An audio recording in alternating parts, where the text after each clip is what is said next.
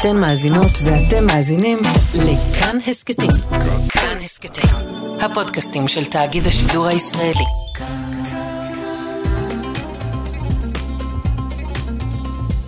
כאן תרבות.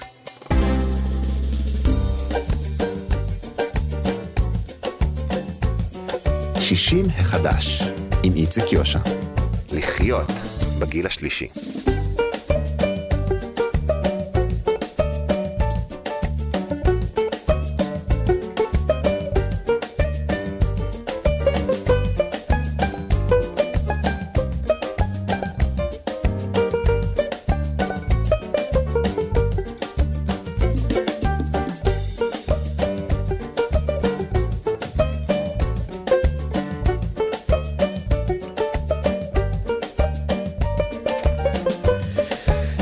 שלום, שלום לכם מאזינות ומאזיני כאן תרבות. אתמול אה, ציינו את יום הזיכרון הבינלאומי לשואה. אנחנו נדבר כאן עוד מעט על אה, ספר חדש עם סיפור אהבה מדהים בין אה, יהודייה לקצין נאצי. וגם נזכר בסרט המורדים האחרונים על מורדי גטו ורשה, שיוקרן שוב בשבוע הבא. עוד אה, נספר לכם על אה, סדרת טלוויזיה, סדרת רשת אה, שלנו, של הדיגיטל, של תאגיד השידור, לשדוד את סבתא, כך זה נקרא. סדרה על נכדות וסבתות ועל הקשר המיוחד ביניהם. על פרויקט מחמם לב של צעירים שמפיגים את בדידותם של הזקנים ויש גם שיר שנוצר במסגרת הפרויקט הזה, גם על זה נספר לכם.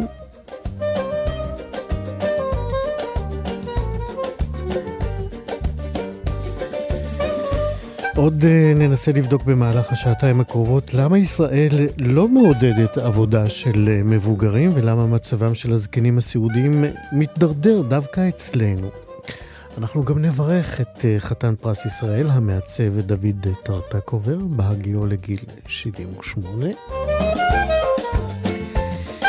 וגם את אה, עירית סנדנר, הזמרת הנהדרת משלישיית המעפיל, שגם היא חגגה יום הולדת השבוע, ובמהלך השעתיים הקרובות אנחנו נשמיע משיריה ומשירי שלישיית המעפיל. בצוות היום שירי כץ, עורכת משנה ומפיקת התוכנית הזאת, חן עוז, היא טכנאית השידור. אני איציק יושע. שישים החדש. לכבוד uh, יום השואה הבינלאומי שחל אתמול, יואב גינאי uh, כתב את uh, זיכרון לטווח ארוך. ביקשנו מעומר פרנקל שלנו לקרוא אותו, והוא יקרא לנו אותו עכשיו. זיכרון לטווח ארוך, יואב גינאי. כך, בניגוד למקובל במדעי המוח, הזמן פוגם תחילה בזיכרון לטווח ארוך. רכבת השנים שועטת לה בכל הכוח, אל תחנות מחר, אבל רק בכיוון הלוך. הדור הבא צועד בזום, במצעדי חיים, הוא מתייג עוד השטג הולוקוסט באינטרנט. הזיכרון נמדד עכשיו בטראפיק המתאים. גם לדמעות המדיום הוא מסרון עם ארגומנט. הזיכרונות לובשים, פושטים צורה, טלאים טלאים.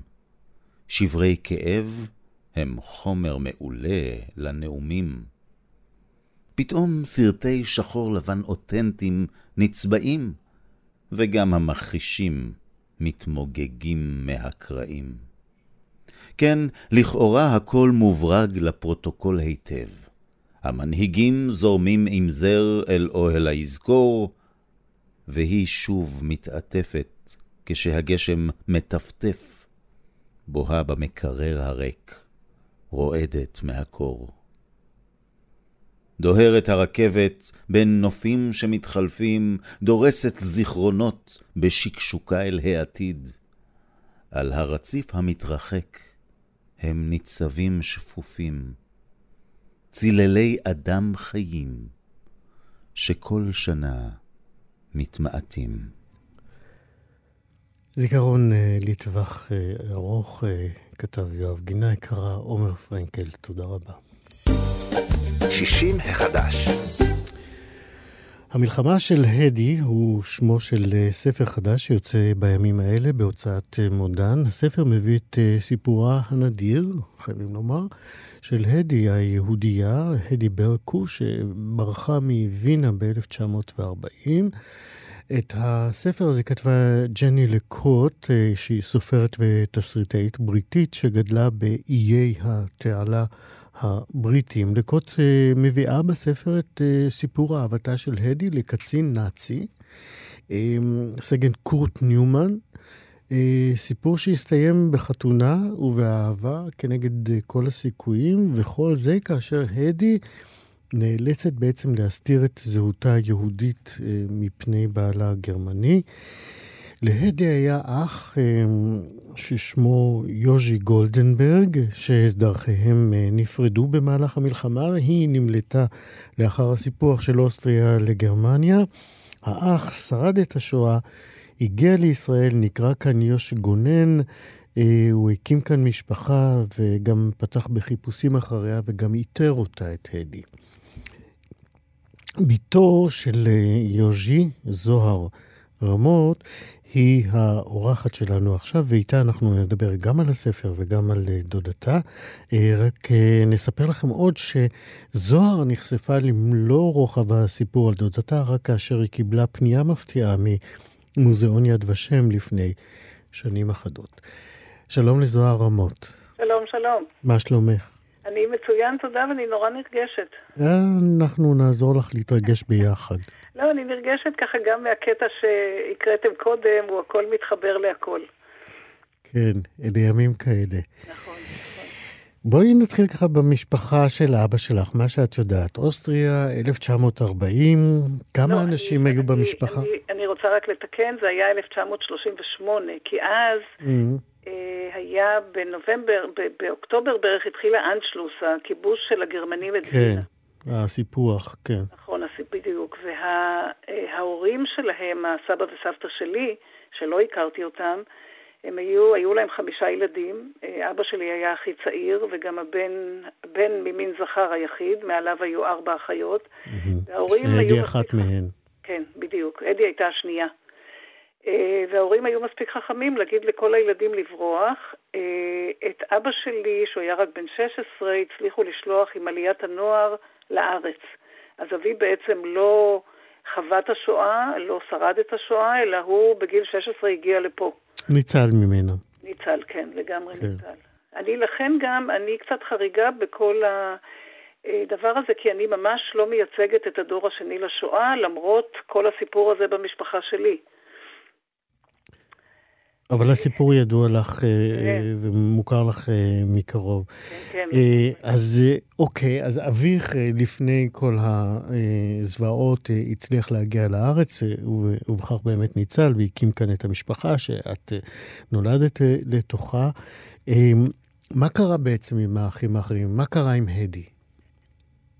קודם כל, כל, כל הארבע האחיות נפוצו לכל עבר, איכשהו כל אחת בדרכה שלה, שתיים הגיעו לארץ. הם היו פה שלושה, אח של, אבא שלי ועוד שתי אחיות, היו, חיו בעצם פה בארץ. Mm-hmm. הדי, אה, בדרך כזאת או אחרת, הגיעה לאי ג'רזי באיי התעלה, שאז... למה עוד... בעצם היא ברחה לשם ולא באה עם שאר אחיה? הסיפורים מספרים שהיא הכירה מישהו מווינה שנסע לשם והיא נסעה בעקבותיו. אני לא יודעת... יש המון חורים שחורים בסיפור, אז אנחנו לא יודעים אם זה נכון או לא, אבל אנחנו יודעים שהאי הזה היה משוחרר, ואם לברוח מ, מאירופה הנוראית באותה תקופה, אז מקום נפלא היה לברוח אליו ג'רזי שהיה אי חופשי.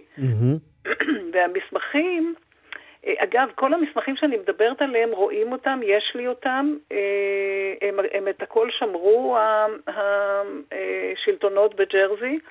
והיא נכנסה בנובמבר 1938 לג'רזי עם שמה האמיתי והיהודי, הדי גולדנברג, mm-hmm. ולא הדי ברקו. Mm-hmm. אבל אז היא כנראה כבר צפתה את הבאות, והיא הוסיפה לשם המשפחה את השם ברקו, שכנראה צלצל לא יהודי. היא גם רשמה שם שהיא ילדה לא חוקית, מה שבהחלט לא היה נכון. Mm-hmm. עכשיו, מה זה השם ברקו? אני לא יודעת. נדמה לי, ואני לא לגמרי בטוחה, שזה היה שם הנעורים של אימא שלה, של הסבתא שלי. זה נשמע שם רומני. נכון, נכון. אה, דרך אגב, ההורים שלה, של הדי ושל אבא שלי, באמת ילידי רומניה. הם ברחו לווינה משהו כמו 1917. כל הילדים נולדו כבר שם. אז הדי עבדה בג'רזי בכמה עבודות, אה, האי היה חופשי, ואחת שאני יודעת עליה, היא הייתה אופר אצל איזו משפחה בריטית עמידה. אה, והכל היה בעצם נורא סביר ונחמד יחסית לתקופת מלחמה באירופה, עד, 1900, עד יולי 1940. ואז הגרמנים כבשו את איי התעלה.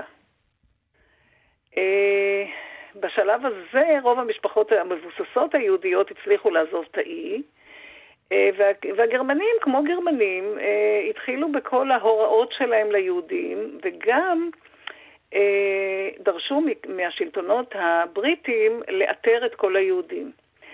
אה, יצאה הודעה מהשלטון הבריטי, שראיתי את ההודעה הזאת, היו רשומים שם בסך הכל 12 יהודים, כולל הדי. היה אישו גדול על 12 יהודים, הוראות הופצו בכל מקום לגבי היהודים. הדי נאלצה שוב ללכת להירשם, ומהשלב הזה, זה הקטע המדהים, היא הפכה מה שנקרא ליהודייה רשומה, כי בתעודת הזהות שלה נוספה בגדול האות J, ג'ו. אבל את השם גולדנברג היא כבר העלימה, נשאר רק ברקו. זאת אומרת, בשלב הזה היא הייתה הדי ברקו עם האות J. ועם האות J הזה, אני לא יודעת איך היא התקבלה לעבודה כמזכירה דו-לשונית, ממש בתוך לא הארי, אה, בארגון טוט. הארגון הזה זה היה ארגון הנדסה גרמני, ותיק מאוד, לא הוקם רק במלחמה. אבל הוא היה אחראי על בניית החומה האטלנטית. זה היה איזה מערך הגנה שהרייך השלישי הקים כדי למנוע מבעלות הברית לפלוש לאירופה דרך היבשה. אה, הם ממש, הם העסיקו עבדים, זה, היו עליהם סיפורי זוועה על הארגון הזה, ואין לי מושג איך היא התקבלה לעבודה הזו.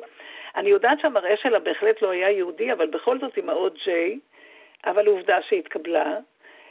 אה, והיא המשיכה לחיות, והיא עבדה שם בערך שנה. עכשיו, איך היא לא נתפסה וגורשה כל הזמן הזה, אנחנו, אין לנו הסבר. 11 אבל... היהודים האחרים נתפסו וגורשו. כן, כן, כן. חלק נספו, חלק רק גורשו. אוקיי. אה, אנחנו כן יודעים ששם, בארגון הזה, התפתח סיפור אהבה בינה לבין קצין גרמני נאצי. אה, בפברואר 43, נדמה לי, אה, היו המון אה, יהודים שהיו נשואים לגויים באי, גם הם הוגלו. איך לה לא קרה כלום? כנראה הקצין הנאצי, אנחנו לא יודעים. אבל אחרי איזה שנה היה אירוע שגרם בעצם להמשך, להמשך ההירואי שלה, היא עשתה מעשה כנראה אלטרואיסטי, היא ניצלה את התפקיד שלה בארגון טוט והיא הייתה גונבת מדי פעם תלושי דלק והעבירה אותם לרופאים המקומיים שלא היה להם מספיק דלק להגיע לחולים באי. אה, והיא כל פעם הייתה ככה גונבת, מעבירה, גונבת, מעבירה, עד שכמובן מישהו גילה והלשין עליה. Uh, כנראה ששוב כאן עזר הלוטננט הגרמני הנאצי, אבל היא זייפה התאבדות. היא השאירה על חוף הים ערימה עם הבגדים שלה, עם כל המסמכים שלה ומכתב התאבדות, והיא בעצם נכנסה למסתור. אה, החביאה אותה אישה מאוד אמיצה בשם דורותיה ובר, כמעט שנתיים, בלב ליבו של האי. אני הייתי שם, זה לא להאמין שברחוב הקטן הזה היא הצליחה להחביא את דורותיה שנתיים. אה, איך היא הגיעה לאישה הזו, אנחנו גם לא יודעים. אה, האם הלוטננט הנאצי עזר לה? יכול להיות. ואחרי שנתיים, מה קרה איתה? ורגע, עוד לפני אה, השנתיים, אוקיי. בתוך התקופה הזאת שהיא מתחבאה, אה, הגרמנים, בכל הרשימות שלהם, היה, הייתה חסרה להם כולה יהודייה אחת. הם הפיצו, העיתונים היו מלאים כל הזמן בתמונות שלה בגדול עם המילים wanted ו-notice ואזהרות אני ראיתי את הכתבות האלה, זה מטורף. כולה חיפשו אישה יהודייה אחת. היום כל הכתבות האלה נמצאות במוזיאון המלחמה בג'רזי, וזה באמת מדהים לראות את זה. זהו, ואז המלחמה בעצם נגמרה. אה, הקצין הנאצי נעצר כמו הרבה מהקצינים הנאצים באותה תקופה. הדי יצאה מהמחבוא הזה, היא הלכה לרשויות וסיפרה איפה היא הייתה עד אותו יום, ואז היא נסעה ללונדון להעיד אה, בזכות ובעד הקצין הנאצי. אה, ובזה הקצין הנאצי הפך לדוד שלי. נכון, היה לי דוד נאצי, צריך להודות. כי הדי והוא נישאו, והם עברו לגור בגרמניה בעיירה של משפחתו, שעד כמה שאני הבנתי הם היו פרו-נאצים. וכמובן שאסור היה לספר על יהדותה של הדי. זאת אומרת, מכאן והלאה... זאת אומרת, גם כשהיא התחתנה איתו, היא עדיין הסתירה את זהותה היהודית. לא, אני חושבת שלא מפניו, הוא בטוח ידע שהיא יהודייה אה. בשלב הזה, כי הוא עזר לה להתחבא. אה, אולי הוא עזר לה מפני אהבתו וכולי. נכון, נכון. סיפור, או שזה היה אה, סיפור אהבה מטורף, עושה רושם שכן, דרך אגב, שזה באמת היה סיפור אהבה מטורף, ו, ובתור ש, שכזה, בחור צעיר ומאוהב, הוא עזר לה. כמה הוא עזר לה, איך הוא עזר לה. אני, למשל, הסיפור של אה, למה דורותיה החביאה אותה. האם היא הייתה, היא רצתה לעזור ליהודייה? האם היא קיבלה כסף ממנו? אנחנו לא יודעים. אה, אבל, אבל זה הסיפור. והיא, הדי, לא יכלה לספר לעולם, היא גם לא סיפרה שדורותיה החביאה אותה, עד יום מותה לא ידענו את זה בעצם, כי אם היא הייתה מספרת את זה, הייתה צריכה לספר שהיא יהודייה, כי, כי את מי החביאו? החביאו יהודים. Mm-hmm. אז עם המשפחה שלו, אי אפשר היה לספר שהיא יהודייה, ואז קרה הדבר הנורא הבא, אה, אחרי שנולדו להם שלושה ילדים, אה, הוא נפטר בפתאומיות מאיזה ניתוח טיפשי, והיא נשארה אלמנה עם שלושה ילדים קטנטנים, אה, תלויה לפרנסתה ובעצם גם לחייה ולחיים של הילדים שלה במשפחה הפרו-נאצית שלו, שלא ידעו שאסור היה להם לדעת שהיא יהודייה. אז היא המשיכה לגדל את הילדים שלה כגויים לכל דבר, וככאלה, דרך אגב, הם היום חיים באירופה, יש לי בהחלט קשר איתם, והם גויים לגמרי. אה, אנחנו לא יודעים למה לא היו לה מסמכים, אין לי מושג למה. אני רק יודעת שב-1960, 22 שנה אחרי שהם נפרדו האחים, היא איתרה את אבא שלי בישראל, וגם את שתי האחיות הנוספות שחיו פה בארץ.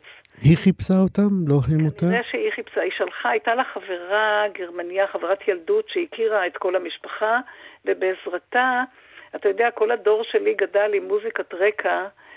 אה, של המדור לחיפוש קרובים. כן. היה אז ברדיו המדור לחיפוש קרובים, ואני חושבת... עדיין שכאן... קיים אצלנו כאן בכאן תרבות. אה, באמת? כן. אוקיי, אוקיי. אז, אז ככה כנראה היא מצאה אותו. ומה שאני זוכרת שאבא שלי כל כך נרגש שהוא עלה על מטוס וטס לגרמניה לפגוש אותה, והוא כל כך הרגיש שהיא חייבת לראות מה זה ישראל, שהוא הביא אותה לארץ בזהות בדויה. אני מקווה שחל חוק התיישנות על מה שהוא עשה. הוא הביא אותה, אני זוכרת אותנו עומדים בשדה התעופה ומחכים לה, והגיעה עם uh, מטפחת ראש ומשקפי שמש וכל מיני כאלה, אתה יודע, כמו בסיפורי המרגלים. כן. ועכשיו התחיל אה, פרק מעניין, כי איך היא מסבירה לעולם ולילדיה שיש לה משפחה בישראל, כשבישראל חיים יהודים, מה לה וליהודים. אז משקרים. והיא הייתה, עד יומה האחרון, היא הייתה מספרת סיפורי אלף לילה ולילה. היא הפכה את סדר המשפחה, למשל היא החליטה שהיא, היא סיפרה שהיא הבכורה, כדי לספר שהיא מאבא אחד ושאר האחים מאבא אחר. אה, היא סיפרה שאביה קראו לו ברקו ושהיא ילדה לא חוקית, ורק אחר כך אימא שלה נישאה ליהודי. היו המון המון המון סיפורים, וכל אלה היו כדי לשרוד, בעצם ממש כדי לשרוד. עכשיו... וכמו ה... שסיפרת קודם, לפני חמש שנים, אני מקווה... אז זהו, אני, אני רוצה להבין פתאום איך מכל הדבר הזה, בעצם אה, את יודעת לעשות סיפור אחד רק אה, לאחרונה, בעצם חמש נכון, שנים. נכון, אנחנו כן ידענו, אבא שלי ידע שהקצין הנאצי הציל אותה. את זה הוא ידע. את זה אנחנו ידענו גם, ידענו שהוא היה סיפור אהבה, ידענו שהוא הציל אותה, לא ידענו את הסיפור איך. היא כנראה, לאבא שלי, כנראה לא סיפרה פרטים. אני לצערי הנורא גדול היום, אין לי את מי לשאול, אבל לפי מה שאנחנו גדלנו עליו, גדלנו שהקצין הנאצי הציל אותה, אבא שלי היה נוסע לשם פעם בשנה לעזור לה, אה, היה קשר מצוין ביניהם, אה, הוא ידע שהיא משקרת, זה היה בתיאום איתו, אה, ולפני חמש-שש שנים אני מקבלת פתאום אחד מהטלפונים המפתיעים האלה מיד ושם, mm-hmm. ושואלים אותי, את מכירה, השם דורותיה ובר אומר לך משהו? אמרתי, לא. השם הדי ברקו אומר לך משהו? אמרתי, כן, זו דודה שלי. ואז אמרו לי, דורותיה הצילה את הדי. וסיפרו לי על דוקטור ג'ילי קר, שהיא חוקרת מאוניברסיטת קיימברידג', שהדוקטורט שלה, היא לא יהודייה, והדוקטורט שלה הוא על אה, קורות היהודים באיי התעלה בתקופת הכיבוש הנאצי. אין לי מושג איך אה, אה, בריטית גויה מגיעה לעשות דוקטורט על זה, אבל זו העובדה. ובתור שכזאת, היא עשתה מחקר ביוזמתה. על הסיפור של הדי, כי מסתבר שאת הסיפור הזה, סיפור הגבורה הזה, אה, מכירים בג'רזי. ודוקטור ג'יליקר עשתה על זה מחקר והגישה אותו ליד ושם, וכך יד ושם, אני לא יודעת איך מכל המשפחה הם, הגישו, הם הגיעו דווקא אליי, גם את זה אני לא יודעת, mm-hmm. אבל הראייה שהגיעו, וידעו למי להגיע מכל הבני דודים, כי עובדה שצללתי לתוך הסיפור. אה, ואכן אה, בנובמבר 2016, אם אני זוכרת נכון, אחי ואני נסענו נורא נרגשים לג'רזי, לטקס עוד חסידי אומות העולם. הצלחתי לשכנע את הילדים של הדי שחיים באירופה, הם בני דודינו, הצלחתי לשכנע לבוא יחד איתנו לשם. וחמשתנו היינו מאוד גאים בעצם. אני חושבת שזה סיפור על שלושה אנשים אמיצים במלחמת העולם השנייה. Uh, הקצין הנאצי בוודאי היה אמיץ לעשות את מה שהוא עשה. הדודה שלי בהחלט הייתה נאצית, uh, גיבורה, סליחה. ודורותיה בוודאי, להחביא יהודייה במשך שנתיים, uh, זה אומץ. ובתור שכזה צללתי לסיפור והיינו נורא נרגשים להגיע לשם. ולחבור לבני הדודים האלה שלנו, שהיה להם די קשה האירוע הזה, אני מודה. כי תחשוב ששם בעצם שמים להם שלטים מול הפרצוף, אמא שלכם יהודייה, ואבא שלכם לא סתם גרמני, הוא קצין נאצי. אז זה לא פשוט, אבל הנה עשינו את זה. זוהר רמות, אה, אין ספק שזה אחד הסיפורים המשוגעים שה... אני מסכימה. שהמלחמה שה... הזאת אה, הולידה, אה, חוץ מהזוועה הגדולה, או בתוך הזוועה הגדולה, אולי רק ככה אפשר לייצר סיפור כזה. פגשת את הסופרת של ה... לא, לא פגשתי. גם זה, דרך אגב, נחת עליי בהפתעה, אבל התכתבתי איתה הרבה. איזה יום גם נחת עליי איזה אימייל. אה, ומספרת לי, שלום, שמי ג'ני לקורד, ורציתי לספר לך שכתבתי ספר על הדודה שלך. אה, ומאותו רגע ככה התחלנו להתכתב. אה, בעלי ואני, בשלב הזה הספר כבר, היא סיפרה לי שהוא נמכר בארצות הברית, באוסטרליה, ובעלי ואני קראנו ואמרנו, לא יכול להיות שבישראל לא יכירו את הסיפור הזה ולא יקראו את הספר הזה. אז בעלי לקח את היוזמה אליו ופנה להוצאת מודן, והוא אפילו זה שתרגם את הספר מאנגלית לעברית. ואנחנו היום בקשר עם הסופרת. אני יכולה להעיד בסוגריים, בני הדודים שלי לא אהבו את בני הדודים האלה, שהילדים של הדי... הילדים של הדי. לא אהבו שהספר יצא. אה, הם אומרים, ואני יכולה להבין אותם, אה, אימא שלי לקחה את הסיפור שלה איתה לקבר, למה לפרסם אותו? אני יכולה להבין אותם. כן? את מבינה אותם? כן, תראה, החיים שלהם היו נורא נורא קשים. תחשוב מה הם חוו אה, תחת כל הדבר הזה, אה, לא פשוט. כשהם היו צעירים, אבא שלי כן סיפר להם מי הם. באחת הפעמים שהוא נסע לשם, הוא לקח אותם, הוא השביע אותם, כשהם היו בני עשרה בערך, הוא השביע אותם שלא יספרו לאימא שלהם מה שהוא אומר להם. הוא אמר להם, אם פעם יקרה משהו, אתם צריכים לדעת מי אתם. והוא סיפר להם שבעצם היא יהודייה, ולפי הדת היהודית גם הם יהודים, לא שזה מעניין אותם שהם יהודים, mm-hmm. שזה דרך אגב משהו נורא מעניין, אנחנו היהודים, כל מי ששומע את הסיפור אומר לי, והם לא רוצים לבוא לארץ, והם לא רוצים להיות יהודים. ואני אומרת, זה משהו שהוא במסורת שלנו, אותם זה לא כל כך מעניין, אבל הם כן מאוד נחשפו, הם לא ידעו ששום דבר על המשפחה של אימא שלהם. הם לא ידעו שהיו להם סבא וסבתא שנספו באושוויץ, הם לא ידעו כלום, ודרך זה בעצם נודע להם. אבל הם ממשיכים בחייהם הרגילים, שזה מאוד הגיוני, mm-hmm. ומכיוון שהם חיו כל החיים שלהם בשקר, אז עוד שקר אחד. כן. הקשר ביניכם אה, קיים עדיין? הוא קיים, בעיקר בהתכתבות. אה, אני עם, ה... עם הבת דודה הגדולה, שהיא יחסית בגילי, אני נפגשת פעם בכמה שנים באירופה. Mm-hmm. אבל בעיקר אנחנו מתכתבים, לא, לא יותר מדי, אבל בהחלט, בהחלט יש קשר. זוהר רמות על הספר המלחמה של הדי, הדודה שלך, שנישאה לקצין נאצי. תודה רבה מאוד ששיתפת אותנו בסיפור הזה. אני נורא מודה לך, בעיקר בשם אבא שלי, שנתת מקום לסיפור הזה. תודה רבה. אנחנו מודים לך להתראות. ביי ביי. 60 החדש. לשדוד את סבתא, זהו שמה של אה, סדרת הרשת החדשה של אה, כאן דיגיטל. הרעיון לסדרה בא סביב הצורך של היוצרות, אה, והן כמה. אה, הצורך הזה שלהם להביא למסך לידי ביטוי את הקשרים המאוד מיוחדים שנוצרים לפעמים בין אה, סבתות לנכדותיהן. אה, אלה הם קשרים שיש בהם מין חברות כזאת בין דורית. הם מצאו שם המון כנות בין הזוגות והמון השראה, וגם מן הסתם פגשו את ההתמודדות עם הזקנה, עם בגידת הגוף, עם, עם כל התחלואים. הקשיים והקשיים שמזמנת לנו התקופה האחרונה של חיינו.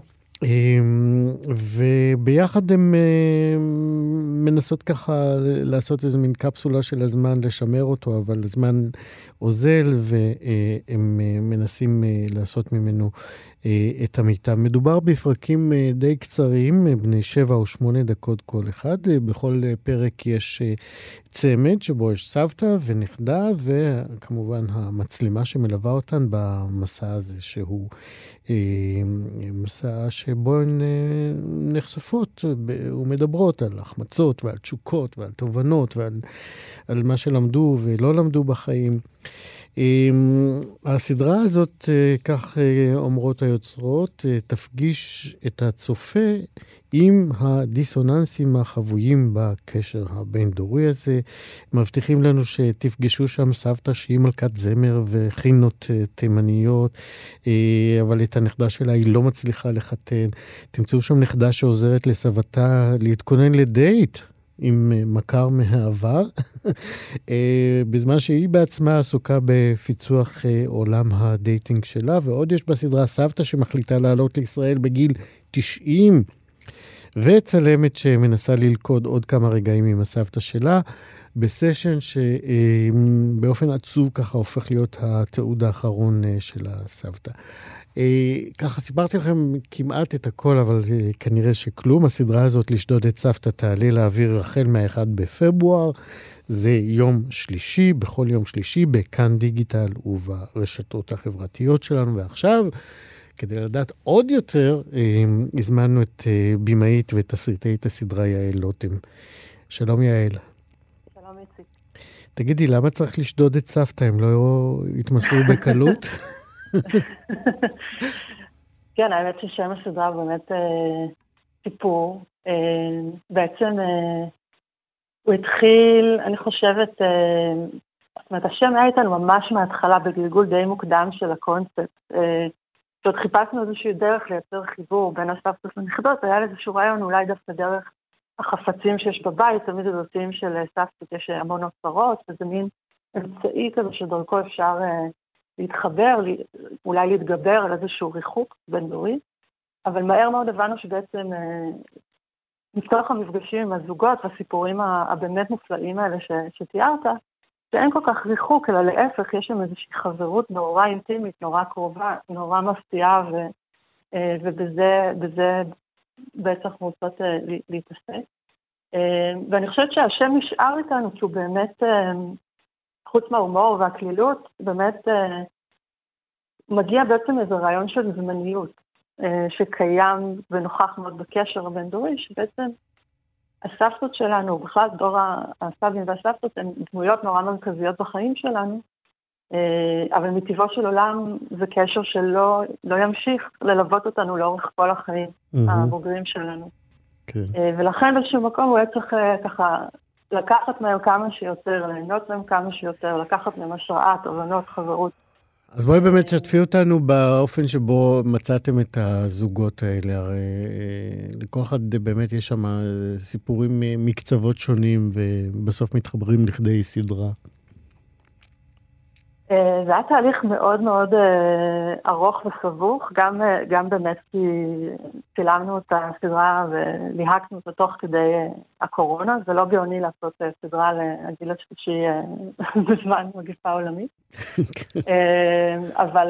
בייחוד שבהתחלה ממש התאכזרו אליהם ובודדו את כל הזקנים באופן בלתי נתפס. כן. וזה היה פחד אימה, איך אתה בא לצלם, או אפילו סתם למפגש, היכרות, זאת אומרת, זה היה באמת נורא נורא מאתגר, אמ, ו... אבל, אבל ככה התמדנו. אמ, אז אני יכולה להגיד שבעצם אה, זה היה חיפוש אה, מאוד ארוך, בעיקר הוביל אותו יוצרת אה, שותפה, ליאורה איסלזון, שבאמת מצאה את הסיפורים הנפלאים האלה בכל מיני פינות, דרך כל מיני כיוונים, ובאמת הצלחנו לייצר איזשהו מגוון סיפורים מאוד מגוון. נשים מרקעים שונים, אה, נסיבות חיים שונות, עדות שונות, אה, באמת... אה, אז בואי ספרי לנו למשל על הזוג הזה, על הסבתא התימניה שמנסה לחתן את, את הנכדה שלה, שהודפת אותה בחן, אני חייב לומר, והיא לא מוותרת. ברכה היא באמת אישה גדולה מהחיים. אז ברכה כהן... מה שמה? ברכה כהן, כן. ברכה כהן עובדיה, אה, היא זמרת, אה, היא גדולת הזמר התימני, אה, היא גם עושה חינות, היא חיתנה אלפי, באמת, אלפי כלות, אבל היא באמת חולמת רק על דבר אחד, זה לחתן את הנכדה שלה, את רינת, שהיא כבר בת 34, וזה עוד לא קרה. ורינת באמת גדלה אצלה מאז שהייתה תינוקת, אה, היא ממש אה, בבית שלה, ליטרלי, ו... ותוך כדי הילדות ועד היום בעצם מלווה אותה בחינות, זאת אומרת, ממש יוצאות ומחתנות נשים ביחד. אה, וברכה בה מאוד עקשנית, והיא אפילו ככה אוהבת להביך אותה לפעמים. כל מיני טקסים, כל מיני מנהגים, ככה למציאת זיווג, ו... ובאמת, הן באמת נורא נורא מצחיקות. ואני חושבת שמה שנורא יפה בפרק הזה, אני חושבת בכלל, בכל, בכל פרק ופרק, זה שבעצם סיפורים נורא אישיים, נורא אינטימיים, אה, מאוד מהחיים, אבל הם גם באמת נוגעים באיזשהו נושא יותר, יותר גדול. אני חושבת שבפרק הזה למשל, אני חושבת שעם אה, הכימיה והצחוקים ובאמת הצבעוניות של הדמויות, יש גם מתח מאוד חזק בין מסורת לקדמה. אה, איפה זה בא לידי ביטוי? אני חושבת שבאמת אה, בפער הזה, שתחשוב שנגיד ברכה היא, היא אה, התחתנה בגיל מאוד מאוד מאוד צעיר, אה, יש לה שמונה ילדים. בגיל של רינת היא כבר הייתה אם לשמונה ילדים, זאת אומרת זה עד כדי כך שונה. ומהמקום הזה היא רוצה בשביל המשפחה, היא רוצה בשבילה שתמצא את הבית שלה, את המקום שלה. רינת בכלל גדלה בתור חרדית. אה, והלכה לחפש דרך אה, משלה. אה, אז אני חושבת שיש פה איזה מין מתח בין מה את אמורה לעשות, מה מצופה ממך, מה נכון לאישה, לבין מה שאולי הנכדה, רינת, רוצה למצוא לעצמה. ובפער הזה, על הצדדים הקומיים וגם המאוד אינטימיים שלו, הן נפגשות. ויוצאות לחתן אנשים אחרים בחינם. טוב, אה, ועוד אה, על הזוגות הנוספים, אתם אה, תצטרכו פשוט לצרוך את הסדרה הנהדרת הזאת ממה שראיתי, שמתחילה ביום שלישי הבא, נכון? ב-1 בפברואר בכאן דיגיטל. יעל לוטם, במאית ותסריטאית, לשדוד את סבתא, תודה רבה שדיברת איתנו. תודה רבה. להתראות. 60 החדש. אמרתי לכם שכל התוכנית יהיו שירים של עירית סנדר ושלישיית המעפיל, וזאת לא עירית סנדר, אנחנו שומעים שיר אה, אחר אה, ששרה אותו מורן אה, רוזן, הוא מתוך Comfort Me, כך קוראים לשיר הזה, הוא מתוך פרויקט, פרויקט נהדר חייבים לומר, ומאוד ייחודי, שנועד להפגת בדידותם של קשישים בתל אביב. אה, זה קורה במסגרת תוכנית עידן חדש, תוכנית אה, שיש בה התערבות אה, לטובת הזקנים. היא קצובה בזמן, עוד מעט נשמע על זה קצת יותר. ובמסגרת התוכנית הזאת, המתנדבים ממש עובדים עם הקשישים על כמה וכמה תחומים, יש פגישות קבועות. אמ, ואת התוכנית הזאת, אגב, מלווה הפרופסור יורם מערבי, אה, שהוא גם מסב את תשומת אה, ליבנו לקיומה של התוכנית הזאת. מורן רוזן, הזמרת, אה, היא אחת המתנדבות בתוכנית הזאת, והיא גם האורחת שלנו עכשיו. שלום, מורן. שלום, שלום, נעים מאוד. יופי של שיר, אגב. תודה רבה. בתום שיחתנו אנחנו נשמע אותו עוד הפעם, מההתחלה עד הסוף. ספרי לנו קצת באמת על התוכנית הזאת, אחרי זה נדבר על השיר. אה, אז התוכנית אה, אה, זו יוזמה של ארגון SFI ושל עיריית תל אביב, קרן תל אביב ועמותת מטב. אני הגעתי לפרויקט הזה, אני לא מכירה את כל אחורי הקלעים של הפרויקט הזה, אבל אני פשוט ראיתי פרסומת בפייסבוק, אני חושבת, אה, זה היה לפני אה, שנה בערך, אה, בתקופה ש... ש... שמאוד העסיק אותי מה, מה קורה עם קשישים בתקופה הזאת של הבידודים. מה כתוב היה בפרסום? מה היה כתוב? הייתה איזו תמונה כזאת של איש צעיר עם, עם איש מבוגר, ו... וזה פשוט דיבר על מה שמאוד מאוד העסיק אותי באותם ימים. מה, מה קורה עם אנשים זקנים, שזה דבר ש... הוא קורה גם בימי שגרה, לא בימי קורונה. אה, וזה נגע לי ויצרתי קשר, ו... והתחלתי להיפגש עם, אה, עם אישה מקסימה. בת כמה? אה, הקשישה הספציפית שלי, אני צוחקת עליה, היא לא, היא לא כל כך קשישה, היא בת 65. אימא שלי בת 65, אני לא רואה אותה קשישה. מה? גם אני. אבל, אה, אבל כן, היא לא, היא לא סתם בתוכנית, ו, ויש לה סיפור חיים מאוד מאוד מעניין, אה, שאני לא יודעת כמה, כמה אני אפרט עליו, כי זה, כי זה אישי שלה. אבל אנחנו... רק מה שאת יכולה. כן, אנחנו... יצא לי להכיר אה, חברה חדשה בעצם. אנחנו הולכות לראות הצגות תיאטרון ביחד, יש לנו שיחות נפש. היא לא בדיוק קשישה בשבילי, היא חברה.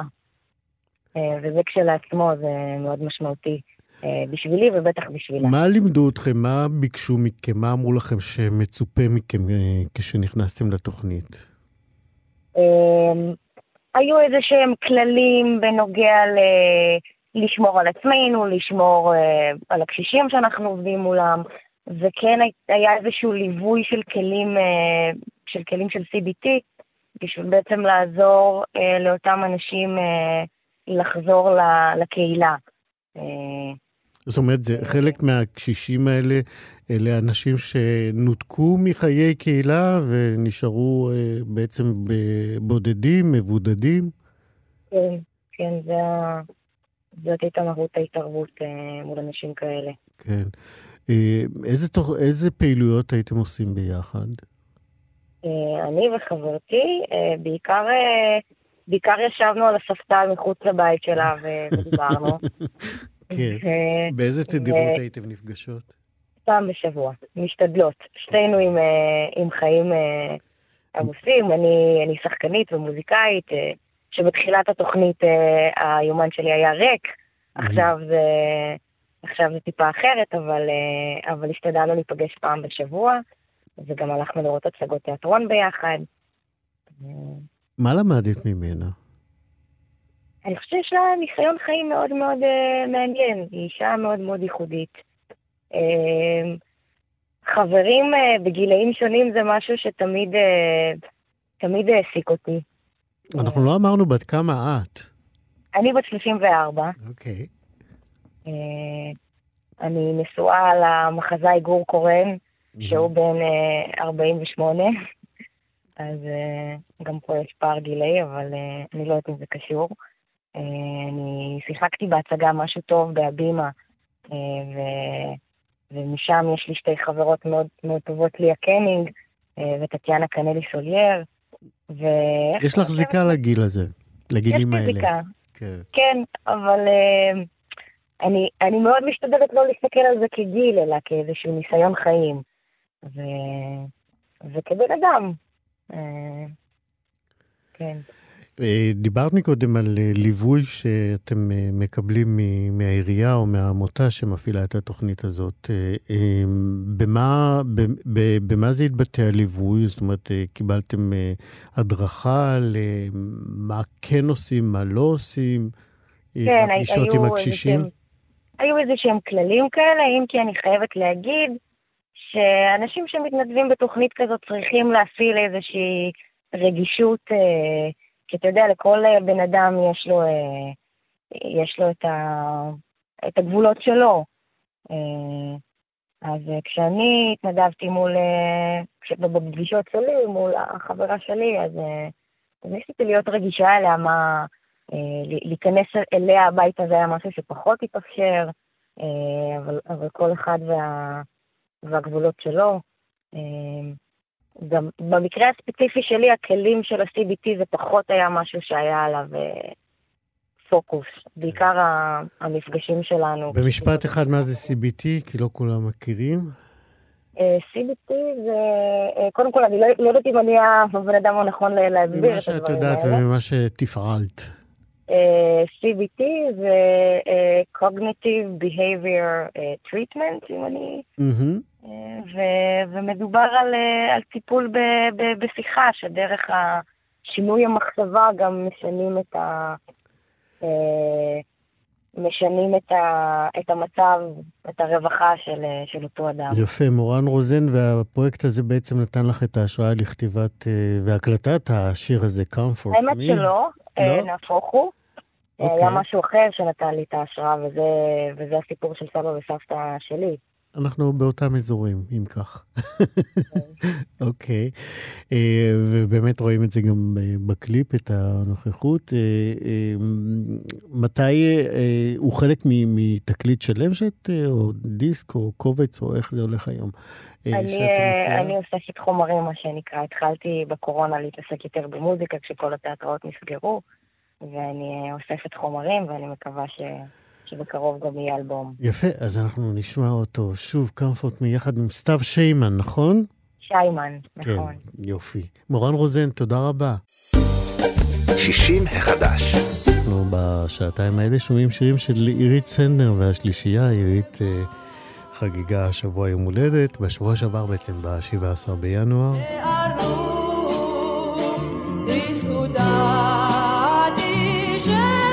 והיא תיקח אותנו לסיום השעה הראשונה הזאת של 60 מחדש. 60 החדש, עם איציק יושע. לחיות בגיל השלישי. אנחנו בשעה השנייה של 60 מחדש להיום, אותו צוות, שירי כץ, עורכת משנה ומפיקה, חן עוז, טכנאית השידור, אני איציק יושע, אנחנו עדיין עם אה, אירועי אה, יום הזיכרון אה, לשואה הבינלאומי שחל אתמול. לפני יותר מעשור כתב הבמאי על סרט הביקור הראשון בביתה של משה פוטרמילך, לוחמת במרד גטו ורשה, היה כמעט סוריאליסטי, כאן בשכונת יד אליהו בתל אביב, גרה לוחמת במרד, אחד מהאירועים החשובים של המאה ה-20, אף אחד משכניה לא יודע על עברה. האם ייתכן שהיא וחמשת חבריה הלוחמים נשכחו? הטקסט הזה ליווה בעצם את צילומי הסרט המורדים האחרונים, סרט שליווה במשך השנים, אה, שלוש שנים, 2003 עד 2006. אה, הוא ליווה שישה לוחמים אחרונים ממרד גטו ורשה, שחיו אז. קאז'יק רותם, משה פוטרמיר שהזכרנו, פנינה גרינשפין ואהרון כרמי שגרו כאן בישראל, וגם ברונק שפיגל שגר בקנדה ומרק אדלמן שנשאר אחרי המלחמה בכל זאת לחיות בפולין. כבר אז הם היו בני יותר מ-80, בינתיים לצערנו כולם נפטרו. האופן שבו הם זכרו את המרד, כפי שזה בא לידי ביטוי בסרט, היה די שונה ומורכב בהרבה ממה שהתקבע בזיכרון הקולקטיבי של רבים מאיתנו שלמדו וקראו ושמעו על ה... המרד הזה. הסרט המורדים האחרונים הוקרן ב-2006 בפסטיבל חיפה, ולרגל יום, אירועי יום השואה הבינלאומי, תתקיים הקרנה מחודשת של הסרט בדוקו TV, והתלווה אליה גם שיח יוצרים. זה יקרה ביום שלישי. הבא זה השמונה בפברואר, בתשע בערב. הסרט יהיה כבר זמין ב-48 שעות שלפני השיח הזה, החל מיום ראשון, אמ, בשמונה בערב, ואנחנו עכשיו אומרים שלום לבמאי רונן זרצקי. אהלן, שלום. מה שלומך? אה, בסדר גמור. תגיד, במרחק הזמן, אה, אה, כשכל גיבורי הסרט שלך כבר לא איתנו לצערנו, ואנחנו לקראת ההקרנה של הסרט הזה. כמה באמת תחושת הסיפוק והערך בהנצחה אה, מלווה אותך עכשיו שאתה לקראת הקרנה מחודשת שלו? אמ, האמת שזה אמביוולנטי. מצד אחד, אה, אחרון הלוחמים שמת היה קאז'יק לפני כשלוש שנים. כן, ב-2018. כן, והאמת שהקלישאות עובדות, העולם השתנה, זה לא אותו עולם. אה, אני מתאר לעצמי שעבור רבים, ובטח עבורי שקאז'יק היה, לא רק הוא, אבל בגלל שהוא היה האחרון ביניהם, היה חבר קרוב ואדם שמפגש איתו תמיד היה מעורר ונותן תחושה עוצמתית לחיים, גם בימים קשים. אז קודם כל החיים בלי שום לוחם ממרד גטו ורשה, ולא עלינו בקרוב, אה, בלי ניצולי שואה, זה, זה עולם אחר, זה עולם שבו השואה היא רק סיפור, היא כבר לא ממד אנושי. אה, בקצה השני של הסקאלה, בתחושה שלי, כן, אני שמח שעשיתי את זה. אה, כי, כי האמת ש...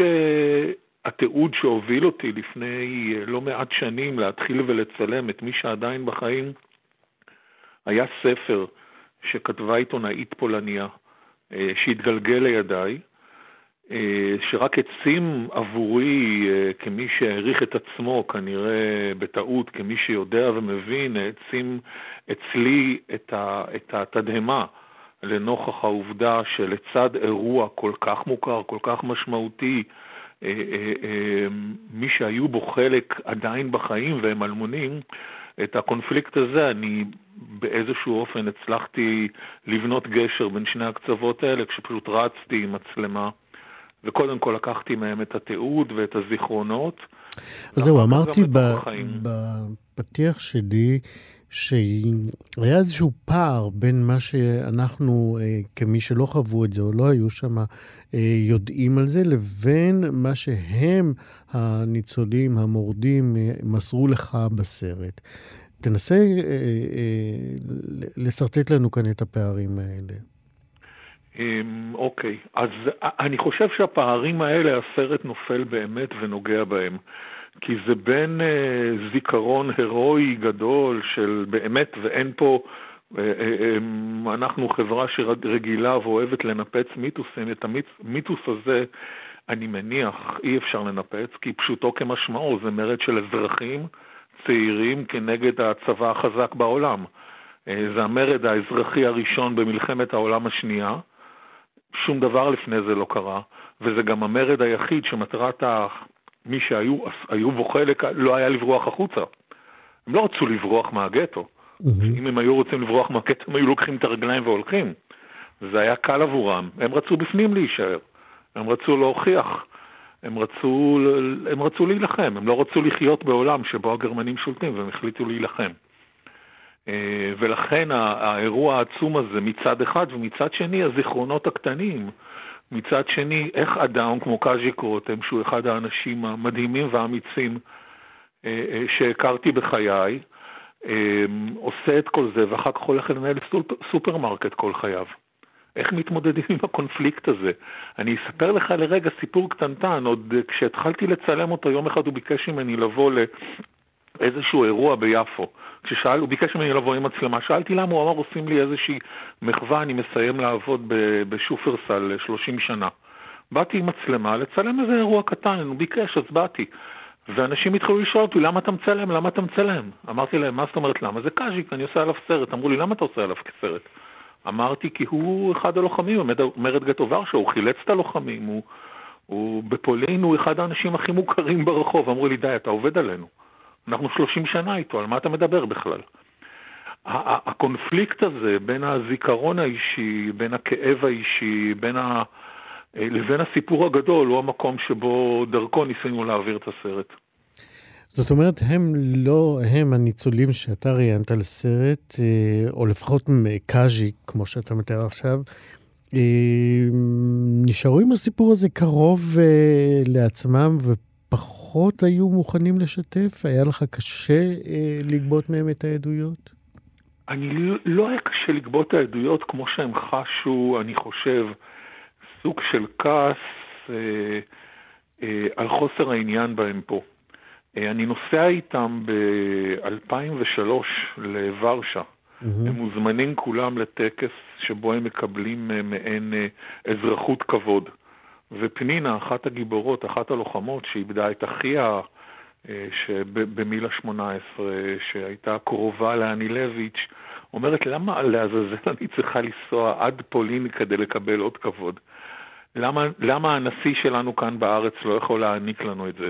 אני חושב שתחושת האלמוניות המוחלטת, חוסר העניין, שאחר כך אחרי הסרט התעורר קצת, אה, היה משהו שהטריד אותם, הקונפליקט הזה, בעיקר כשהם היו חוזרים מפולין והם היו שם, אה, אה, באמת, כשאני הגעתי איתם לפולין הייתי די המום איך... מהחשיפה. מהתקשורת שרץ אחריהם, וסטודנטים מעריצים אותם, ורק רוצים לסחוב להם את התיק. אה, נתקלתי שם בתופעות אה, מעוררות עניין ומרגשות של היחס של תושבים ואזרחים בפולין אליהם, אה, וזה גם אצלי חידד את הקונפליקט והעלה שאלות, אבל התשובה... זה בא לידי ביטוי בסרט? כן, זה בא לידי ביטוי בסרט. א', פשוט רואים את זה, רואים את איך הם מגיעים לטקס וסביבם יש התקהלויות של עיתונאים, רואים את זה איך רוצים את קרבתם בכל מקום, ואני אספר לך סיפור קטן אם יש לנו זמן. יש לנו, אבל אני רוצה בכל זאת לשאול. כן. זאת אומרת, הם, אה, אה, הם דיברו, המורדים, אה, הם דיברו על הפער הזה שבפולין עושים להם כבוד ובארץ הם נשכחים? כן, ברור, הם דיברו על זה יותר מפעם, הם כעסו על זה, זה גם חלק מהסרט. אמ, הקונפליקט היה חד וברור. בתוך הסרט, אה, הערב לכבודם שאותו תיעדתי שם, הוא ערב שבו הביאו את האופרה הפולנית, אה, והאופרה נגנה ושרה אה, את אחת האריות המפורסמות בפולין, בתוך אולם מדהים, וכל זה כדי לתת לחמישה אנשים מדליית כבוד. אה, הם מודעים גם לעובדה שהפולנים עשו בזה שימוש אל מול אירופה, אבל בתוכו בפנים, מרק אדלמן עצמו, שנשאר לחיות בלודג', הוא, הוא, מעמדו בחייו בפולין היה משהו שאין לי דוגמה לתת לך בארץ. זאת אומרת, מעמדו היה כל כך משמעותי כגיבור אה, מרד גטו ורשה, שאין לי שום אף אחד, שום גיבור, גיבור ישראלי של מלחמות ישראל לא עומד מולו. אה, השם שלו פתח כל דלת אפשרית. הוא הפך אחר כך להיות חבר בפרלמנט הפולני ואחד מגיבורי סולידריות שהביאו למהפכה והשינוי בפולין. אמ, העוצמה שלהם בפולין הייתה אדירה והאנונימיות המוחלטת בארץ אה, הייתה מדהימה לא פחות. אני מניח שבמהלך השנים, אה, מאז שהסרט יצא, וגם אחרי זה, אה, יצא לך להקרין את הסרט אה, בפני קהל חדש יחסית, צעיר יותר. אתה רואה שוני בתגובות לסרט מאנשים צעירים של היום לבין צעירים של לפני 20 שנה? אני אישית, כיוצר של הסרט, מה שנקרא, רגיש במיוחד וער לתגובות של אנשים. אמ, אני חושב, אני נתקל בפער שיכול להיות שהוא טבעי בין מה שנלמד, אני רואה את זה גם דרך הילדים שלי במערכת החינוך על המרד, לבין מה שאנחנו רוצים לספר בסרט. אה, הקונפליקטים אה, מטושטשים, נקודת המבט האישית כמעט אה, אנושית, כמעט נעלמת. הסיפור, ואולי כך צריכה לנהוג מדינה בהקמה, כפי שקרה אחרי המלחמה, נלקחו ממנו כל מה שלציונות היה בו צורך. אני אומר שוב בזהירות, אני לא אומר את זה בביקורת. וכל השאר הוא שם בצד, כולל לדוגמה מרק אדלמן, שהיה בונדיסט, שהיה סגנו של אנילביץ', והפך פרסונה נון גרטה בארץ. זאת אומרת, הוא הפך למי שכל הדלתות נסגרות בפניו, למרות שהוא אחד, ה, שוב, היהודים הדגולים שחיו במאה שעברה. מה, אה, מה הוא אומר על ההתנכרות הזאת בסרט? אה, ההתנק... ההתנכרות הזו היא משהו שהיה לו קשה מאוד לחיות איתו. אבל הוא ידע שבגלל שהוא, א', הוא כעס על הציונים כי הם סגרו לו את הבונד, שהייתה המפלגה הגדולה ביותר באירופה של היהודים, סליחה, לא מפלגה, תנועה הגדולה ביותר באירופה של כן. היהודים, אה, אה, אבל לא הייתה ציונית. אה, הוא ניסה להילחם בזה עד הרגע האחרון, והוא היה איש זכויות אדם בכל רמה חבריו, ולא קיבלו את זה כאן. לא קיבלו כשהוא העביר ביקורת, ניסו לבטל את חלקו במרד, ניסו לזלזל בו כשהוא הגיע לכאן אה, במימון אישי אה, של אנשים שכיבדו אותו לאוניברסיטת חיפה, הממסד התעלם ממנו. והוא באמת לא פחות מאחד היהודים הדגולים, גם כאדם, הוא גם היה רופא קרדיולוג פורץ דרך, אה, אדם מופלא שכל דלת נפתחה בפניו באירופה. חוץ מכאן, המדינה הישראלית שלנו לקחה את מה שהיא רצתה, ואת מה שלא השאירה בחוץ. כמובן אנחנו נשאר עם הכאבים האלה וסימני השאלה המטרידים האלה. רונן אה, זרצקי, אה, במאי הסרט המורדים האחרונים, נזכיר שוב ביום שלישי, נכון? אה, תהיה הקרנה בדוקו TV ושיח שאתה תשתתף בו, יהיו בו עוד אנשים? אנחנו מקווים, כפי שהיה גם בהקרנות אחרות, שהבנים והבנות, לפחות כמה מהם של הלוחמים, שנותנים נקודת מבט נוספת על החיים אה, בשנים שאחרי, יוכלו להשתתף בדיון. יפה, רונן אה, זרצקי, תודה רבה שדיברת איתנו, תודה. להתראות. 60 החדש. על פי הנתונים הידועים, אה, ישראל היא שיאנית עולמית בשיעור הקשישים שמקבלים גמלת סיעוד, ובכל זאת הקשישים בישראל נמצאים במצב הרבה פחות טוב מאשר אה, אה, בשאר המדינות המפותחות. לדבר הזה קוראים רק בישראל. אה, אנחנו אומרים את זה כי זה מקומם, עוד מעט נסביר. אה, וזה קורה לאחר שמספר הקשישים הסיעודיים בישראל זינק, שימו לב, ב-56% בתוך שלוש שנים בלבד. והתקציב אה, לזה הוכפל, אבל אה, הוקם גם צוות שינסה להבין איך אפשר אה, להציל אותם. כדי להבין על זה יותר, אנחנו ביקשנו את מירב ארלוזורוב, הפרשנית הבכירה הכלכלית של דה מרקר, שגם היא נדרשה לנושא והיא כתבה עליו בכתבה שהיא פרסמה בעניין. שלום מירב. שלום רב. את כותבת שתחת uh, מעטה הקורונה בעצם חמק מעינינו uh, uh, אחד ממשברי הבריאות הגדולים, שכרגע מונחים פשוט uh, לפתחנו. זה הזינוק הזה, הדרמטי, שהזכרתי בפתיח, uh, במספר הקשישים הסיעודיים. בואי תנסי רגע uh, לעזור לנו ככה לפרק את הדרמה, לראות ממה היא מורכבת. אז ראשית עכשיו מנסים להבין, הנתונים באמת די מדהימים, מאז 2018 ועד 2021, כלומר בתוך שלוש שנים, מספר הקשישים שהוכרו על ידי הביטוח הלאומי כזכאים לגמלת סיעוד עלה ב-56 וברור שזה מעל ומעבר לגידול באוכלוסייה המבוגרת. אנחנו לא יודעים מסבר... כמה זה במספרים מוחלטים? כן, 100 אלף. גדלנו מ-180 לכ-280 אלף איש. וואו, כן. אה, הרבה, כן. אה, עכשיו, זה קרה בד בבד עם אה, רפורמה, ש- שני אירועים בעצם קרו בתקופה הזו. אחד, הקורונה, שאולי גם הוא הסביר חלק מההידרדרות של קשישים, בדידות וכולי, אבל הגידול היה עוד קודם לכן, כבר ב-2019 ראינו גידול. אה, ודבר נוסף שקרה הייתה רפורמה בשנת 2018 בביטוח הלאומי, אה, עברו בעצם משלוש רמות סיעוד לשש רמות של סיעוד, וקצת הקלו שם גם את הקריטריונים. אמ, יש כנראה קשר בין הדברים, אני גם מציינת את זה שאחד הממצאים המשונים הוא לא רק שקפצנו ב-100 אלף קשישים שמקבלים גמלת סיעוד, אלא גם הקפיצה לא הייתה בדרגה הנמוכה. הקפיצה הייתה דווקא בדר... הכי הרבה בדרגה האמצעית. אה, מה שעוד פעם... שמה מאפיין את מי שנמצא בדרגה הזאת? יש, אה, יש תבחינים רפואיים אה, למצב, ה, למצב הסיעודי. אתה מתחיל כמובן מרמה סיעודית מאוד קלה, אנשים שזכאים לעשר שעות סיוע בשבוע בבית, בדרך כלל באה מישהי שלרוב, אגב, מנקה להם, לא זאת המטרה אגב, וזה בדרך כלל מה שקורה. קצת עושה להם קניות, אז מנקה להם, פחות או יותר זהו, ועד כמובן הרמה הגבוהה ביותר, ששם זה כמובן מטפל או שיושב 24 שעות, אה, גם עם הקשיש בעצם, יש, יש דרגות.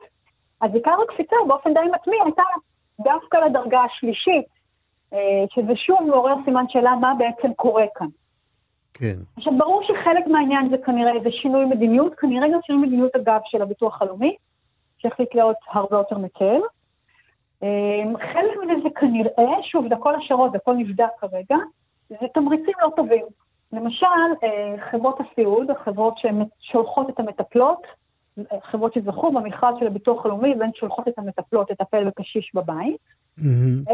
יש להם תמריץ, כמובן שקשיש יקבל כמה שיותר שעות, אומרת, יש להם תמריץ להעביר אותו מרמה נמוכה לרמה יותר גבוהה, והן אלה שכמובן נמצאות אצל הקשיש ורואות אותו הכי הרבה זמן, וכנראה חושדים שיש קשר גם עם הדברים האלה.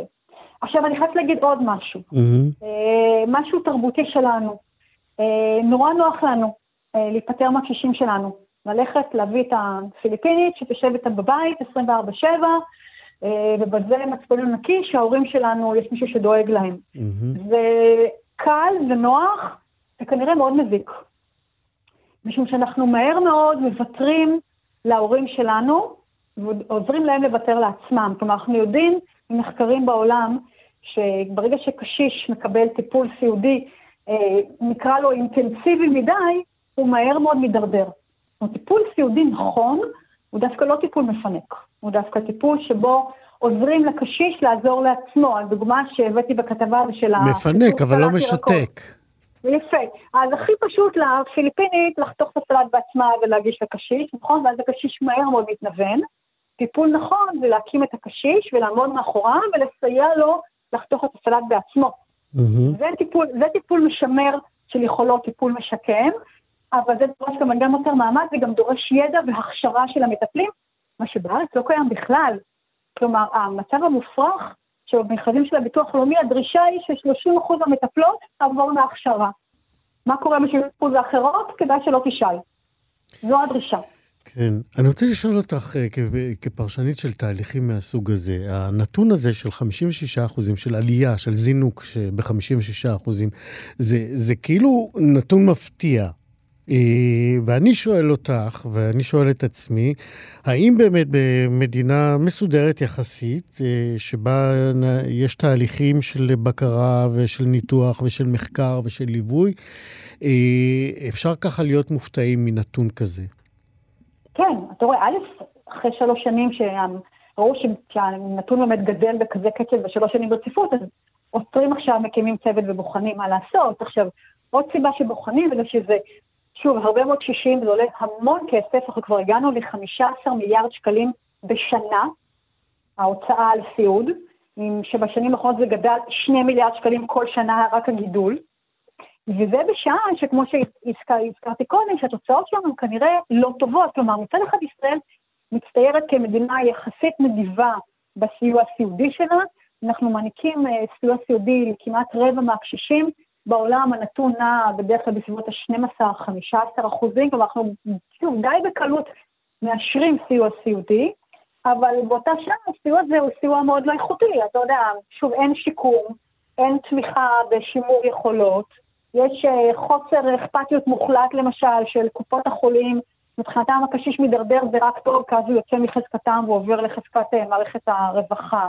Mm-hmm. אין הכשרה של מטפלות, זה באמת מזעזע. יש שכר מינימום למטפלות.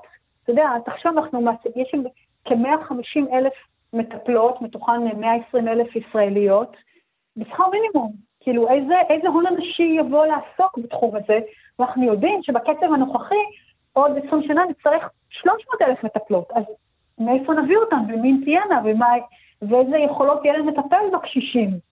זה הכל דברים שקל לנו לטאטא מתחת לשטיח. אתה שיש מישהו שדואג להורים, לא אכפת לנו איך ולמה. גם שוב, נוח לנו שמסתירים איתנו את הנטל, אנחנו לא שואלים את עצמנו האם הסרת הנטל הזו היא באמת משרתת את המטרה, כן או לא. והגיע הזמן לעצור רגע ולחשוב. מירב ארלוזורוב, אני חושב שאנחנו נישאר פשוט עם השאלות ועם הצורך אה, להמשיך ולחשוב, ואני חייב לחזור באמת ולהגיד, זה, זה באמת יכול לקרות רק בישראל, אלא ב, או בעוד מדינות לא מתוקנות שאת מכירה, אבל אה, זה מקומם ומטריד. אה, תודה רבה שדיברת איתנו. תודה רבה. להתראות. 60 החדש. אז דיברנו עכשיו על הדרמה הזאת של הקשישים הסיעודיים, ועכשיו אנחנו נלך לצד האחר אולי של ההזדקנות אה, בישראל. אה, בכתבה שפרסם השבוע נתנאל גמס, גם הוא בעיתון אה, דה מרקר, הוא שואל בכותרת, למה זאב ממשיך לעבוד בגיל 82 ואיך זה שווה לנו עוד 2 מיליארד שקל בתוצר? הוא בעצם אומר שישראל יורה לעצמה ברגל כשהיא לא פועלת במלוא הכוח כדי שמבוגרים ימשיכו לעבוד. יותר מזה, היא מאיצה בהם לפרוש. בכתבה הוא מספר, אה, אה, נתנאל, את אה, סיפורו של זאב בן ה-82, שיוצא עדיין כל בוקר לעבודה במוסך. עוד הוא מדבר שם בכתבה על מחקר חדש של מכון אהרון והג'וינט, שקובע כך: אפילו עלייה של אחוז אחד בתעסוקת מבוגרים עשויה להניב תועלת ענקית למשק.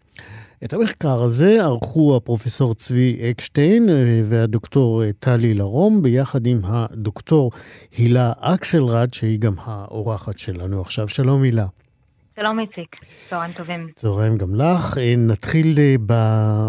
אולי בניסיון להבין את הרציונל הזה של המדינה. למה היא דוחפת מבוגרים לפרוש? באמת ממש לא הגיוני, אבל בפועל יוצא שכל מיני חוקים, תקנות אה, ורגולציות יוצרות מצב שלהרבה מבוגרים לא משתלם להמשיך לעבוד אה, מעבר לגיל מסוים. אה, ואז בשיקול, אתה יודע, עלות תועלת בסיסי, אנשים אומרים, אוקיי, אז עדיף לי לפרוש לפנסיה. ו- וזה מה שהם עושים, ובפועל, כשאנחנו בודקים את זה, אנחנו מוצאים שבעצם כדאי לכולם, גם לאנשים המבוגרים עצמם, וגם למדינה, ש, שאותם אנשים יישארו בשוק העבודה אה, כמה שהם יכולים, כמה שהם רוצים. מה אתם ניסיתם בעצם להבין במחקר שלכם כשיצאתם לדרך? אז אנחנו בעצם ניסינו לשים תג מחיר, להגיד כמה זה שווה מבחינה כלכלית, שאנשים מבוגרים נשארו עוד בשוק העבודה. ובדקנו גם עבור המשק כולו, עבור המדינה, וגם עבור האנשים המבוגרים עצמם. אז כשהסתכלנו על המדינה, אמרנו, אוקיי, אם אנשים מבוגרים יישארו בשוק העבודה, אז הם ימשיכו לעבוד, הם יתרמו את הידע ואת הניסיון שלהם, יוכלו להעביר הלאה את הידע שלהם, וגם יתרמו לתוצר. אמ, ומעבר לזה, המדינה גם יכולה לחסוך כסף, כי היא לא תצטרך לשלם לאותם אנשים קצבאות זקנה. אם אנחנו מסתכלים על האנשים המבוגרים עצמם, אז קודם כל אה, הם יוכלו להמשיך לחסוך לפנסיה, והראינו כמה זה שווה, כל שנת עבודה מגדילה את הקצבה הפנסיונית של האנשים לפחות בשישה אחוזים.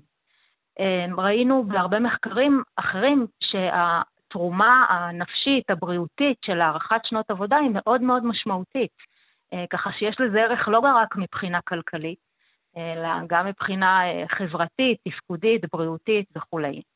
אה, ככה שיש פה מצב של ווין ווין, שאם האנשים המבוגרים האלה ימשיכו לעבוד, אה, גם הם יכולים להרוויח מזה וגם המדינה יכולה ליהנות מזה. זאת אומרת, בעצם, אה, אם אני אסתכל כרגע על, על, על האוכלוסיית המבוגרים עצמה, היא בעצמה לא מספיק מודעת לאופן שבו המשך העבודה שלהם יכול להשפיע גם עליהם וגם על המשק. זה נכון, הרבה פעמים אנשים ככה מחכים לפנסיה, מייחלים ליום שזה יגיע, ואחרי חודש, חודשיים, שלושה, פתאום הם מבינים ש, שאולי הם עשו טעות. אה, ואז כבר הרבה פעמים זה מאוחר מדי, כי מאוד מאוד קשה לאנשים מבוגרים להשתלב מחדש בשוק העבודה, מאשר להישאר במקום העבודה שלהם, אולי לשנות קצת את התנאים, אולי להוריד אחוזי משרה, אבל עדיין להישאר באיזושהי מסגרת של עבודה.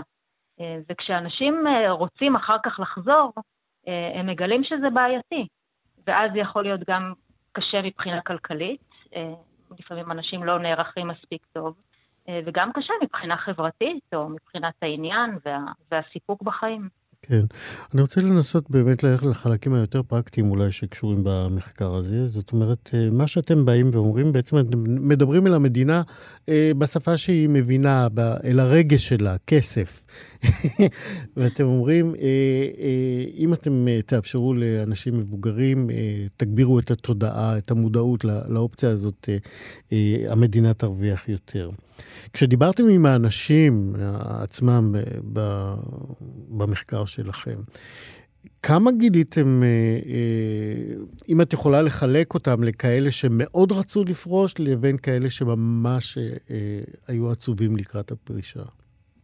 אז אנחנו לא בדקנו במחקר הנוכחי עם האנשים עצמם, אלא הסתכלנו רק על נתונים של הלשכה המרכזית לסטטיסטיקה, אבל במחקרים אחרים אתה רואה, כשאתה שואל אנשים, שחלק ממשיכים לעבוד כי הם באמת צריכים את הכסף, אה, וחלק ממשיכים לעבוד כי הם רוצים, כי הם אה, נהנים מהעבודה, הם מוצאים בה אתגר ועניין, ו- ומה שאנחנו בעצם אומרים במחקר הנוכחי, אנחנו אומרים למדינה, בעצם אל תפריעי לאותם אנשים שרוצים להמשיך לעבוד, להמשיך לעבוד. תני את התמריצים לאלה שרוצים לעבוד, ואל תתני דווקא את התמריצים ההפוכים שגורמים לאנשים להפסיק לעבוד. מי קרא את המחקר הזה שלכם בחלונות הקובעים? אז אנחנו uh, כתבנו את המחקר יחד עם הג'וינט, היו שותפים לו גם uh, החברים מזרוע העבודה ומהמשרד לשוויון חברתי.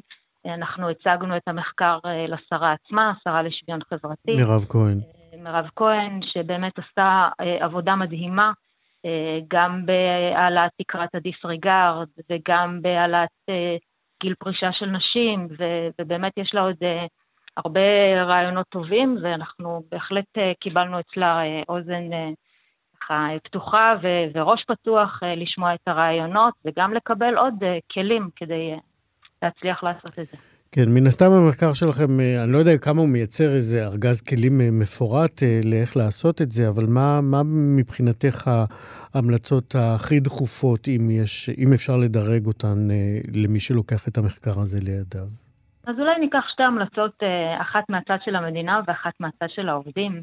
אה, המדינה צריכה לאפשר לאנשים שרוצים להמשיך לעבוד לעשות את זה. אה, והתמריצים צריכים להיות כאלה שמעודדים עבודה ולא מעודדים פרישה.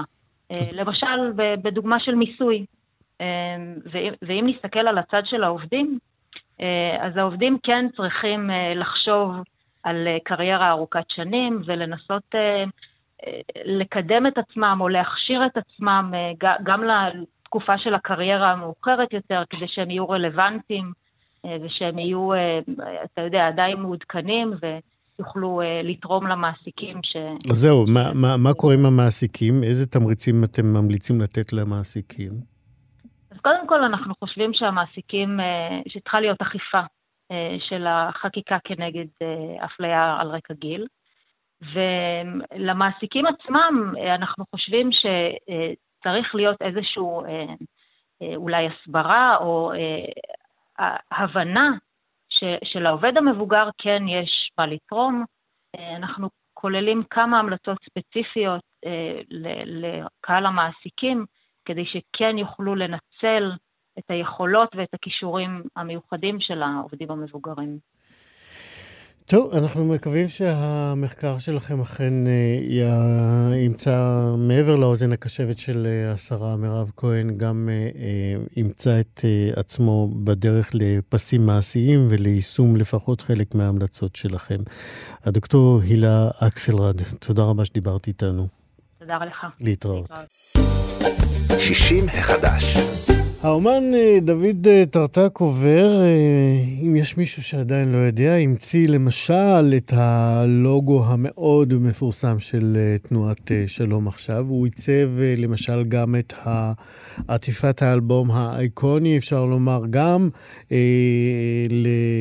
למחכים למשיח של שלום חנוך. טרטקובר גם בעצם עשה את הקקטוס לסמל כל כך ישראלי, והוא חתן פרס ישראל, שקיבל את הפרס תוך כך שבאמת אחד הראויים לכך, והוא בהחלט נחשב לאחד המעצבים החשובים שצמחו בעולם האומנות של ישראל ובעצם עיצבו אותו בדמותו ובכישרונו. הבוקר אנחנו קצת אה, ככה מקדימים, אה, כי ממש בשבת יציין אה, דוד טרטקובר את יום הולדתו ה-78, וזאת סיבה מצוינת להגיד לו גם בוקר טוב וגם מזל טוב מוקדם. שלום, דוד טרטקובר. שלום. תגיד, שלום, תודה על הברכה. בשמחה. תגיד, יש עוד מישהו שקורא לך דוד? כולם קוראים לך טרטה. קוראים לי טרטה, אבל מי שקורא לי דוד אה, מקובל. אתה עונה? אתה עונה? סליחה. אצלנו בבית שהיו מטלפנים ושואלים, דוד בבית? אבא שלי היקה היה אומר, אין אצלנו דוד, יש דוד. אז... אה, מקפידים על זה. יפה, אז... דוד, כי בעיניי דוד זה שם מאוד יפה. נכון, דוד. אה, כן. כך קראו לאבי גם. אה, אני רוצה לשאול אותך, אתה באמת בקריירה שלך המפוארת והארוכה, אה, אתה הצבת לוגוים ופוסטרים וכרזות ועטיפות תקליטים וספרים. יש חלק שאתה אוהב יותר לעשות מכל הדברים שמניתי, ובטח השמטתי כמה. תראי, העבודה העבודה אצלי, נאמר, בסטודיו מתחלקת לש... לכמה מעגלים. מעגל אחד זה מעגל של מדינת שירות לאנשים, זאת אומרת, ללקוחות. אה, אז זה סוג הדברים שאתה אני עושה, כי זאת הפרנסה שלי, ואני חושב שאני תורם בזה משהו גם לחברה ולכלכלה, כן? תן לי דוגמה לתרומה כזאת משולבת, שמצד אחד זה לקוח אה, שמזמין עבודה, אבל אתה אה, רואה בה גם את התרומה לחברה. אה, לא הבנתי את השאלה. אתה אומר שזה משולב, זאת אומרת, אתה מחלק את זה. יש עבודות שהם פשוט מזמינים עבודה, ואז אתה נותן שירות. נכון. הבנתי את זה נכון. אבל נכון. אתה אומר, מעבר לזה שאתה נותן שירות, אתה מוצא בזה גם איזשהו ערך אה, אה, לחברה, לחברה הישראלית. או שכאן לא הבנתי? לא, לא, הבנת אותי במדויק. יפה, אז ביקשתי דוגמה באמת לסוג עבודה כזה. כל עבודה שהיא עבודה שהיא מוזמנת, היא נופלת לרובריקה הזאת. אני, לעומת עבודות שאני יוצר אותן ואני יוזם אותן ומה, ו, ומפיץ אותן, ו... בעיקר בחלק הפוליטי ובעיקר בחלק התרבותי. אז בואו באמת נלך... זאת אומרת, כשאני עשיתי את סדרת אנשי תל אביב בשנות ה-80, סדרה שהיא כולה עבודת יד, אה, איש לא הזמין אותה. זאת אומרת, אני עשיתי אותה כי מתוך רצון וצורך אה, לעשות אותה. כן. בוא נלך באמת למשהו שממש נצרב כבר, אני חושב, בוויזואליה, בזיכרון הוויזואלי של כולנו, וזה באמת הלוגו של שלום עכשיו, האותיות האלה של שחור אדום. אה, שמעוצבות, אה, אתה הצבת את הפונטים של זה, ובעצם עזרת, השילוב הזה של הצבעים האלה, הוא, אני חושב, קיבע אותו מאוד עמוק בתודעה של אנשים. אלה שאוהבים ואלה שלא אוהבים, אבל הסמל הזה הוא שם. כמה באמת, קודם כל זה הוזמן, או שזה היה שלך? זה היה שלי. Mm-hmm. זאת אומרת, אני הייתי מקורב למכתב הקצינים בזמנו, מי שזוכר, וקראו לתנועה התנועה לשלום. ואמרו, רגע, צריך, אה, צריך אבל סמל. אז אה, באופן טבעי באו אליי ואמרו, צריך סמל. אז הסמל שהבאתי הוא השלום עכשיו. הבאתי אותו לישיבה שהייתה של אה, קובעי המדיניות של התנועה, ו...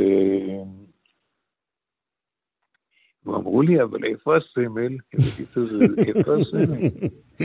אני אומר, זה הסמל, זה הדבר היחידי שקובע והוא היה למה ומדוע. כי הוא היה חידוש. הוא היה חידוש כי זו הייתה פעם ראשונה שאני, שאני מכיר שחיברו שני פונטים שונים יחד. שלום בתור אה, אות מסורתית יותר, mm-hmm. ועכשיו בתור אות אה, מיידית אה, חילונית של כותרות של עיתונים. וזה יצר את הייחוד של, של הסמליל הזה, והוא מחזיק איתנו מעמד עד עכשיו. אני... יש עוד עבודות שאתה קשור אליהן אה, רגשית לאורך שנים? אה, ודאי. למשל, אחת מהן היא...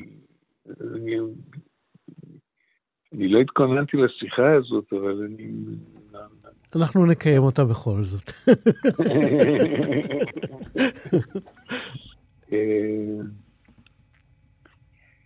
אה, איפה הייתי? אם יש עבודה באמת אה, שאתה, אה, כמו הסמל של שלום עכשיו. למשל מלכת אמבטיה, לחנוך לוין. של חנוך לוין, נזכיר, הצגה כן. שעוררה פולמוס מלכת... קשה מאוד והורדה בלחץ הקהל, אפשר לומר. למשל, מלכת אמבטיה, הפתרון שלי היה להגדיל קטע נאצה שהיה ב... לא עובר היום בשום מקום, איזה סגנון הברוטלי הזה, אה, קטע נאצה על המחבר ועל ההצגה, ולקחת את הקטע הזה ולהגדיל אותו על כל החלל של, ה... של, ה... של עטיפת התקליט. אה, שחור לבן, mm-hmm. זה היה חידוש, זה היה כי זה תקליט שכמובן בזמנו אה, הודפס במהדורה כל כך מצומצמת, שהיום אנשים רצים לחפש אותו בספני התקליטים, רצים לחפש אותו בחנויות. כן. אה, אני רוצה לשאול אותך, אמרנו, כן. הזכרת את המעורבות שלך במכתב הקצינים, אה, בכלל בתנועה, בכלל, העבודות שלך אה, הן ביטוי לגמרי אותנטי לעמדות, לדעות הפוליטיות-חברתיות שלך. זה הגביל אותך במקומות מסוימים? אנשים למשל לא הזמינו ממך עבודות בגלל זה? אולי, אולי, אולי, אולי, אולי הגביל אותי במקומות מסוימים, אבל בלי שניתן לזה איזשהו... אה, איזשהו ביטוי חיצוני,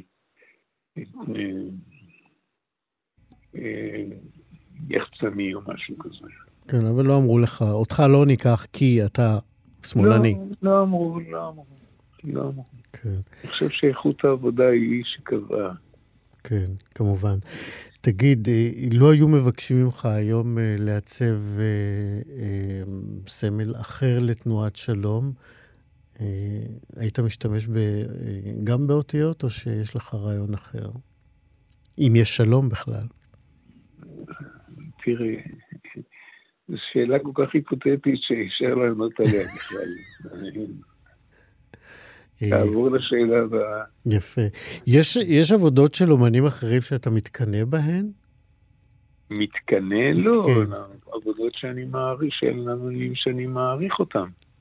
לא יודע, ככה קפץ לי אסוציאטיבית מה, מהמחנה השני, ההיפוך, הלמד של הליכוד למשל. אה, זה שטויות. מה זה הלמד של הליכוד? דגל של זה, אין לזה משמעות.